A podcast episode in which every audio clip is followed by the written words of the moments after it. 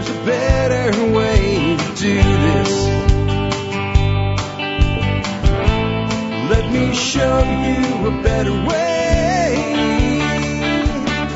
Hi, folks. Is Jack Spirko with another edition of the Survival Podcast. As always, one man's view of the changing world, the changing times, and the things that we can all do to live a better life if times get tough or even if they don't. Today is Monday, August the 20th, 2012, and this is episode 963 of the Survival Podcast. And I'm really excited to uh, to have the show on. I haven't had a lot of uh, of kids on the show. I've had one or two, uh, and this this is uh, yet again we'll have some. I guess we'll call him a kid, a young man, uh, still in high school, Elk River High School, in fact, and uh, he's junior there now. His name is Josh Wolf, and I first featured Josh in May of 2012 for the work he's doing making biodiesel and some other really cool things. We'll have him on in just a moment to tell us about what he's doing. I've wanted to get him on all summer long, but as a really active young man, he's been difficult to sync up with. Uh, but we're going to get him on, I guess, before the uh, first bells of the year ring and they go back to school.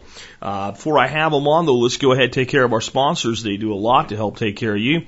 Sponsor number one today is the Berkey Guy. Uh, now, what are you going to get from the Berkey Guy? I know this might strike you as being crazy, but what you're going to get from the Berkey Guy is Berkey water filtration systems.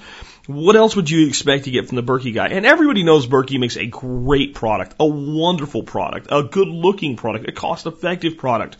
But you can get Berkeys from all different kinds of places. Type Berkey into Amazon, you'll find plenty of people. eBay.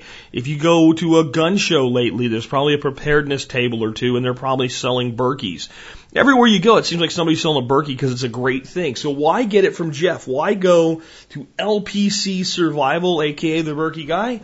Because he's the Berkey guy. Who the hell else are you going to go to? I mean, really, why would you buy your Berkey from anybody but the Berkey guy? One of the biggest dealers out there, been in business a long time, supported this show for over three years now, has fixed 100% of every issue that ever popped up, and almost all of them had to do with the incompetence of the Postal Service, and has not a single standing complaint from a single member of this audience. And this is a tough ass audience to serve. I know.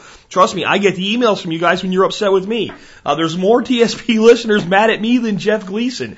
That tells you a lot about the Berkey guy, and that's why you should get your Berkey water filtration system and some other cool prepper items at directive21.com, the Berkey guy's website. Check them out today. Next up today, uh, silverandgoldshop.com. You know, if you look at the future of the United States economy, and after doing that, you don't put some silver and gold to the side as a hedge against what's coming, I, I don't know what to say. Now, when you do that, you'll want to do some basic things that everybody does, like silver eagles or bars or something like that. But you might want to add some really cool stuff, stuff that tells the story of where we've come from, where we're headed, and how we got there. Uh, you'll find a lot of stuff like that at silverandgoldshop.com. Some really cool silver rounds, home of the original Tea Party silver round, the Prospector silver round, and a lot of other really cool things. And hey, here's an idea. As we get into the holiday season, I know it seems like it's a mile away, but it's not. It's going to be here before you know it. You'll be traveling to see friends and family that you normally don't see. You'll bring in gifts to young people. How about putting an ounce of silver in their hand and explaining to them the re- real value of silver versus the declining value of the dollar? Maybe don't make it that complicated. Maybe just explain to them that this will continue to become more and more valuable just like they will over time. It's a great way to plant seeds of intelligence in young people, and that fits really well with the fact that we're having a young uh, young man who's extremely intelligent on the show today. So I think that's a, a great a great thought uh, to also include with my endorsement of silverandgoldshop.com. Remember that all of our sponsors are personal endorsements by me. They're not just people that show up with a few bucks. We haven't added a new sponsor in over a year. We haven't. Well, I guess we added one in uh, January uh, when I brought brought on the Free State Project and, and did it for free. But other than that, it's been well over a year.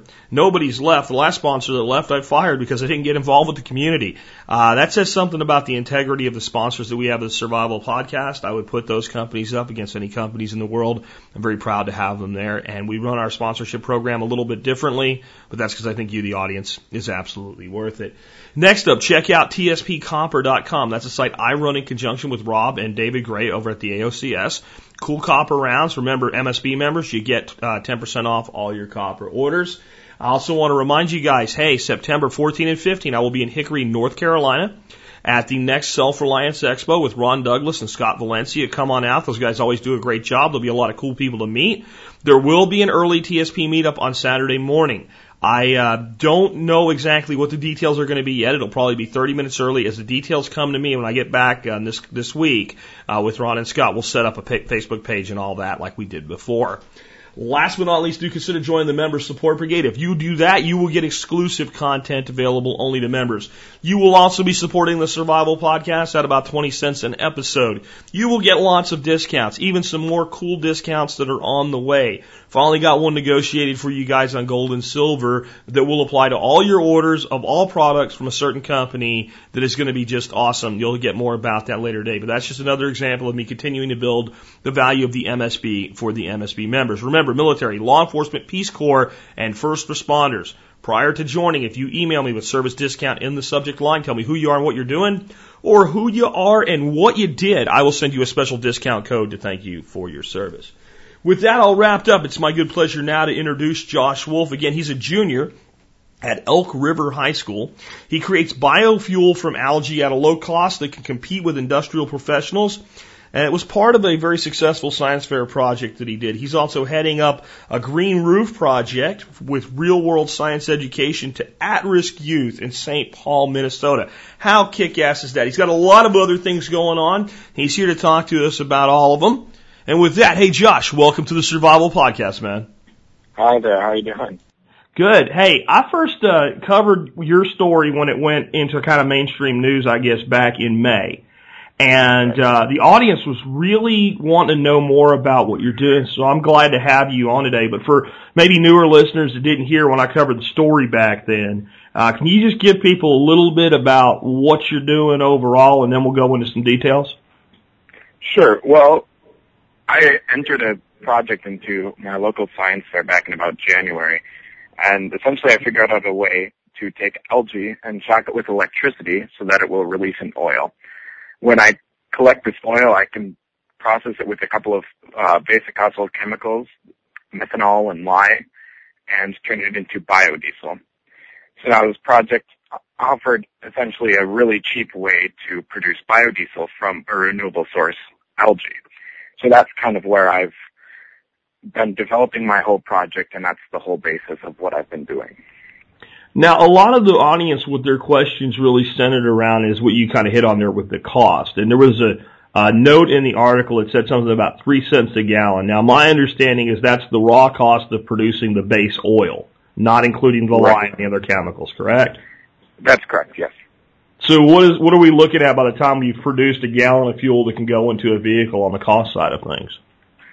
So that's anywhere, the cost of adding the additional chemicals is anywhere between 70 cents and about a dollar. So Okay. you can expect right around a dollar a gallon. which is which is huge. And I guess the other big question that people have, without revealing anything, because I know you got a patent. I mean, first of all, let's tell people how old are you? I'm 16. 16 years old. And and I want to say this for people that are listening. I'm the guy that always says the little kid singing on the talent show on TV is just there because they're a little kid. I don't I don't bring people on just because they're kids. But what you're doing is really cool, and it is impressive. You're doing it at 16. Uh, but the, the other question people had, like I said, you got a patent going. But what is it that you're doing as far as what you can reveal that you know all these big giant co- corporations with all this money can't figure out because no one else is producing any fuel for a dollar a gallon right now. Sure. Uh, well, a, a common method for, for producing fuels from algae right now is is that you actually take algae and dewater it, uh, and that's a huge huge cost, so that you can produce a dry algae, and from there then uh, it can be pressed so that the oil inside of the algal cells is squeezed out. So my process completely eliminates that. And there is some other processes being developed, like ultrasound technology, that are on the brink of doing this as well. But as far as the price, it's not published, so I wouldn't jump to assume that it's uh, been a, a lowered cost value like mine has. But I can't attest to that specifically. Sure. Uh, the other question we've had a lot of people asking is how scalable do you think this is? Because there's a lot of things that maybe will work really well on a small scale, a backyard scale like you're doing, but do you see this as any reason that this can't scale into a mass production uh, environment? And let's say it did, and you wanted to produce, you know, a significant amount, enough to, to, to, to supply one fuel station. How much space do you think you would need to do that? Well, the interesting thing about this is when I first started my project, it was um, I was using stagnant water, so there's no movement there. So that would mean that you'd need uh, a lot of time to process all of, all of the water that you have. But since then, since the science fairs, I've been developing a continuous flow model. So essentially, algal water is pumped through a device and it is processed and about 48 hours later the algae will, or the oil, excuse me, will rise to the top of the water. So essentially this, this process is as scalable as you can make the production site. It's just a matter of how can you build enough of the processing equipment to accommodate how big your production site is. Okay. It, let's say you had a somebody gave you a blue sky budget to develop prototypes with and gave you an acre of land. How much do you think you could produce? You know, a, a month, let's say. Oof. Uh, it depends where it is. It depends. Um, it's say we're down in Arizona. Based on what I've what I've been able to produce, uh, that would be a, some rough estimation. Uh, but in in excess of of ten thousand gallons or so, okay. which is something to be heralded in in the algae fuels industry, just because uh, algae extraction from dry uh, from dry extraction methods is substantially lower than that. Well, if we look at a yield per acre versus something like, you know, using corn uh, to produce biofuel or something like that, it, it's a massive yield increase. It, it, it, the, the two don't even compare to each other. Right. It's it's essentially not even comparable because because corn grows so much slower. Algae actually per biomass has been known to grow uh, somewhere between a thousand and ten thousand times faster than any rooted plant. So that's that's where the advantage from algae comes from, and then of course adding on the benefits of it producing a direct oil. So that's that's a huge increase on corn. Sure. I mean, you don't have to extract the oil, or if we're making ethanol, you don't have to distill. You've got you've got your raw base fuel basically there, and you're adding certain things so that it'll burn properly. Now, what about waste issues? Is there any waste? How much waste? I mean, it's a clean fuel on the production side, but what about what's left over? Sure. So what happens when you process the oil uh, from oils that I've made is that you have a triglyceride and you bring in a sodium hydroxide and methanol group. And what happens is it removes the oxygen on the triglyceride and you get a, or a glycerin group and a hydrocarbon. The hydrocarbon is the biodiesel and the waste product is this glycerin. Typically what happens on small scale production sites where you've got a couple of people making biodiesel from, say, a waste fryer oil, is that you can take this glycerin and donate it to a soap manufacturer or a local soap producer, and you can take this glycerin and make these soaps out of it. But what I've been trying to figure out how to do, and I'm still in the works of perfecting it, is that I can take this waste product that I have left over, this glycerin, and feed it back to the algae. And the algae will try to systematically reincorporate it into their into their food uh, sources so that they'll turn it back into an oil, this triglyceride, that can be then turned back into a biodiesel. So you get a closed loop system if you pull that off, but you're not 100% there on it yet. Right. Okay.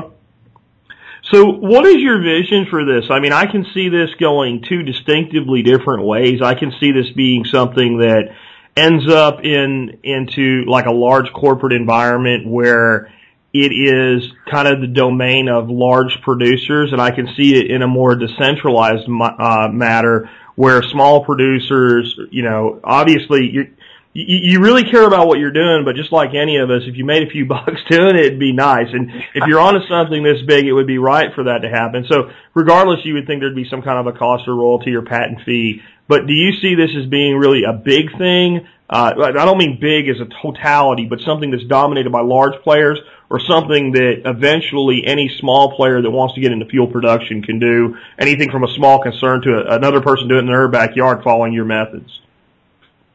Uh, I I really would like to see it in a, a system where I would essentially license, license out a technology that could be used for the everyday man because you have uh, places out in California, New, uh, Nevada, New Mexico, Florida that are producing algae on these humongous scaled plants.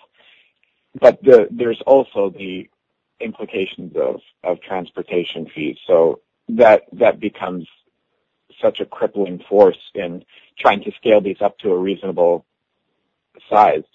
So if you can make it so that it can be produced in someone's backyard or in one out of ten people's backyard, then that would produce enough for a whole lot of people. And that would be what I would foresee. But as far as which way I have to choose, I'm not quite certain. You're not sure where you're at yet. Because one of the things that a lot of people said is if this if this pans out the way it looks like it could for you, that you know we might be into another realm where you know the big evil oil companies come in and buy the technology up, and then it just disappears. And Sure. and and my belief is that you would you'd probably not want that to happen. No, no, no, no, no, no. um, I, I really, I really don't want to see that happen. But um, so I'm trying to make um, some little efforts. Like I'm looking into, um, I'm in talks with uh, a professor from UCLA, and taking a model and bringing it to, say, a third world country like India or villages in India and making it so that there could be a small production site that would produce fuel or possibly food for these villages. And, and that's kind of the whole concept is that I'm trying to make small locations and that's, that's what I would like to see rather than just selling it off.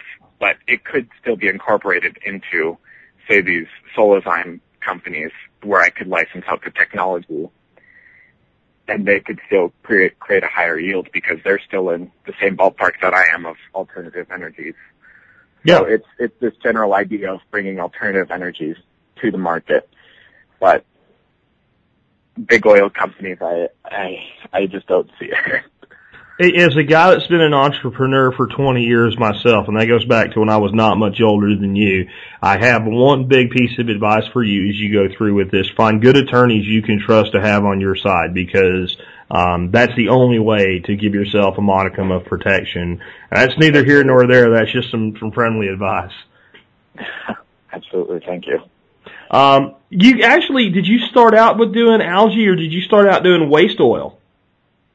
Uh, no, I started doing algae actually, uh, about two years ago. I was, uh, in a state park in, in, uh, in my, in Minnesota and I was looking at all the trees thinking, you know, why can't this power be used to take CO2 out of the air and bring it to the cities? So that's when I was looking into algae as a source of just cleaning out some of the pollutants in the air was looking more into it, found that people were trying to make fuel out of it, and I took a crack out of it, a crack at it.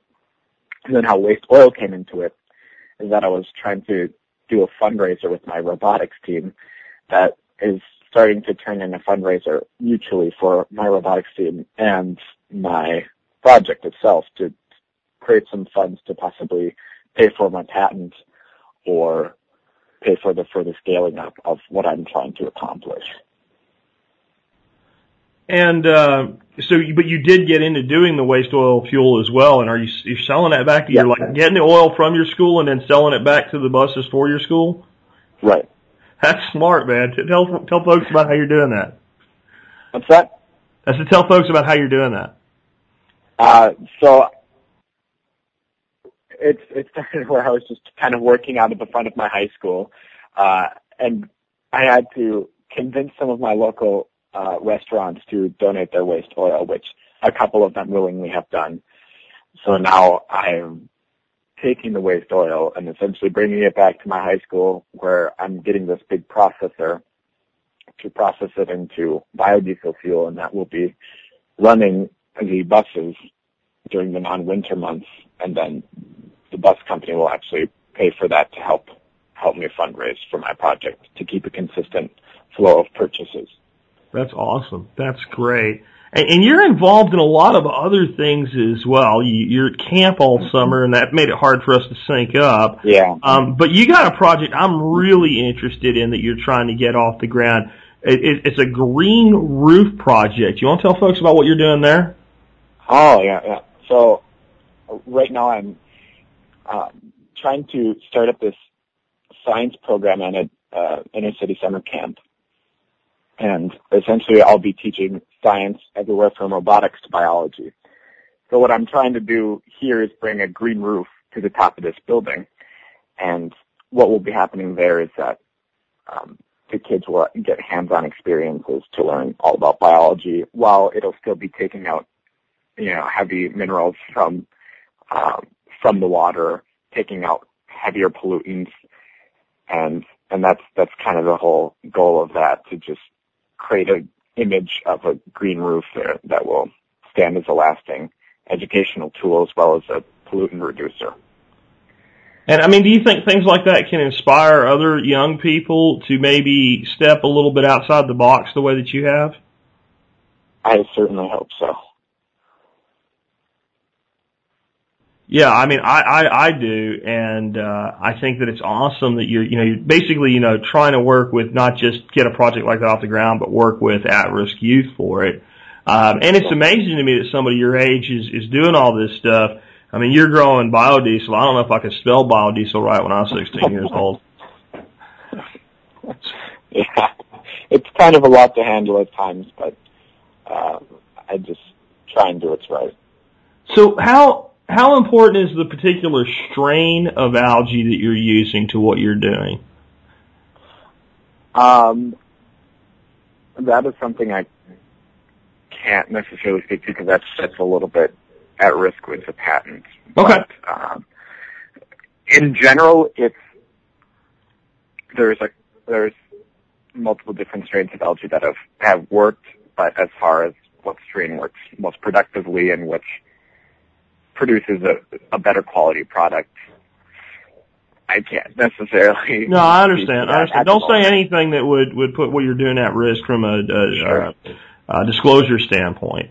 Um, my, my other thought though is just you know what what's got you into the entrepreneurial bent. Um, there's plenty of people that do some kind of cool science projects and all, but but clearly you're thinking along the lines of controlling your own destiny already at this age and being an entrepreneur. What's got you thinking that way?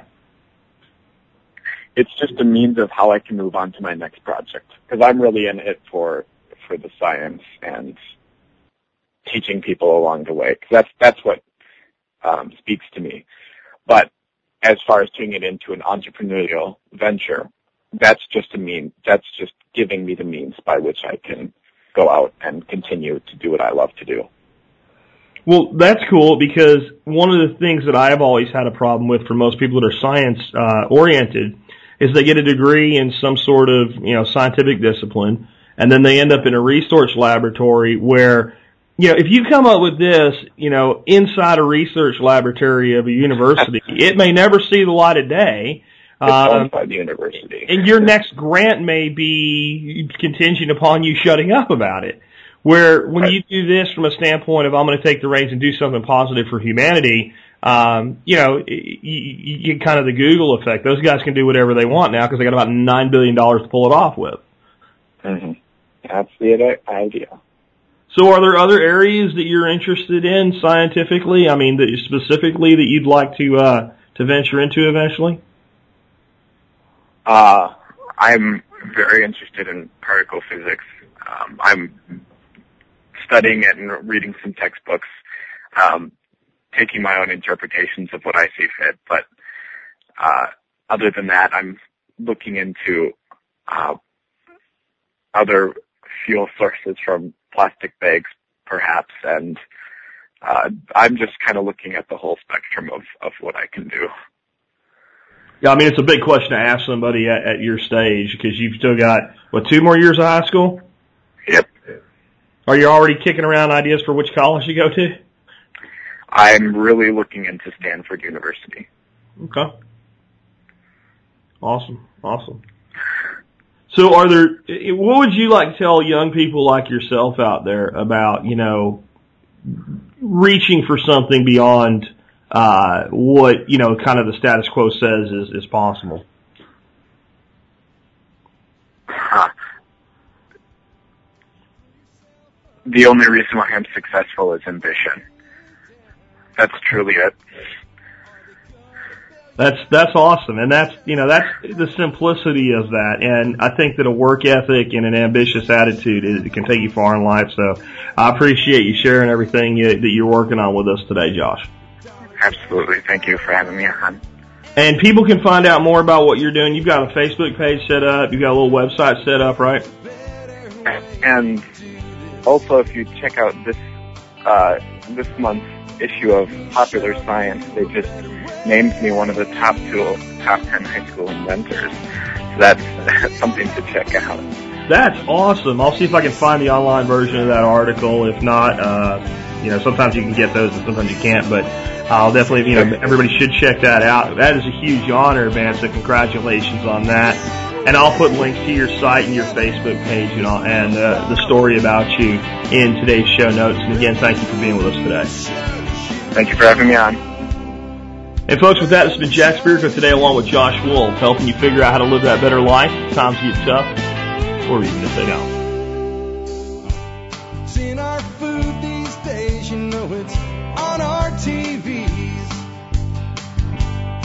Sometimes we forget we are what we eat.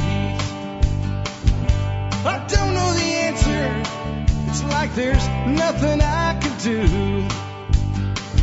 It's the price we pay, I guess, when we follow all the rules.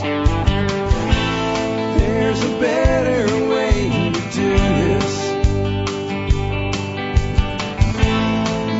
show you a better way.